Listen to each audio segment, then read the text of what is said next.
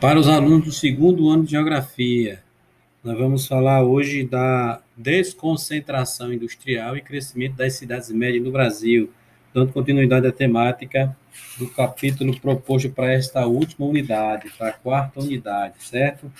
Então, vocês vão lá na página 169 e a gente vai falar exatamente sobre isso dentro do capítulo Urbanização Brasileira. Então, a desconcentração industrial, o que é, que é isso, né? A gente pode entender que o Brasil, ele após um intenso crescimento populacional dos grandes centros urbanos e do aumento do número de cidades, o processo de urbanização brasileira ele vem se alterando, né? Nos últimos anos, a gente vai ocorrendo uma mudança nesse processo de concentração e de desconcentração da população. Em 1940, existiam no Brasil 10 cidades consideradas de porte médio. Em 2015, esse número subiu para 263.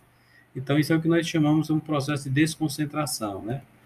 Então, a gente tem, segundo os últimos levantamentos do IBGE, atualmente, as cidades de porte médio são as que apresentam as maiores taxas de urbanização. São as cidades de porte médio. 60% dos municípios brasileiros tiveram a população reduzida durante a década do ano de 2000. Olha só. Então, é, algumas cidades estão concentrando um maior número de habitantes. Os avanços tecnológicos das últimas décadas também, eles propiciaram transporte e telecomunicação, né, relativizando a importância dos centros brasileiros, porque você pode morar numa cidade, trabalhar em outra e consumir produtos em outra, né? Então, há um movimento muito grande das pessoas, esse fluxo migratório de pessoas de uma cidade para outra, seja para trabalhar, seja para morar, de cidade a cidade, e ocorreu em todas as regiões brasileiras.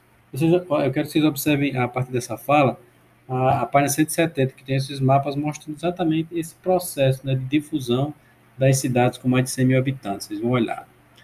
E a rede urbana brasileira, ela, de acordo com o que estudamos, né, ela tem um, um, um processo de urbanização muito grande, né?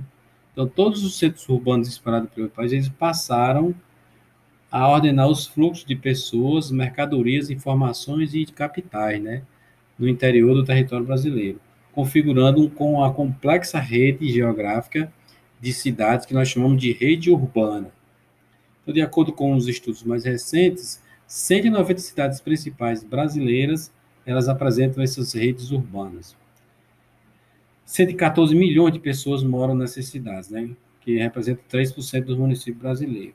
Aqui nós temos é, é, o que nós chamamos de grandes metrópoles nacionais, metrópoles nacionais, apenas metrópoles, capitais regionais, centros sul-regionais e centros de zonas, né? que aí a gente tem a quantidade de habitantes determinando cada uma dessas concentrações de de habitantes nas cidades. Então, só para a gente entender como esse movimento das grandes cidades, eles acabam sendo muito complexos, esse movimento das pessoas que podem tanto morar num lugar, trabalhar em outro e consumir em outro, né, causando esse processo de, de desconcentração urbana, né, onde você tem ali determinadas regiões que concentram é, cinco cidades, seis cidades, e as, e as populações elas se movimentam de uma cidade para outra, seja para trabalhar, seja para consumir produtos, né?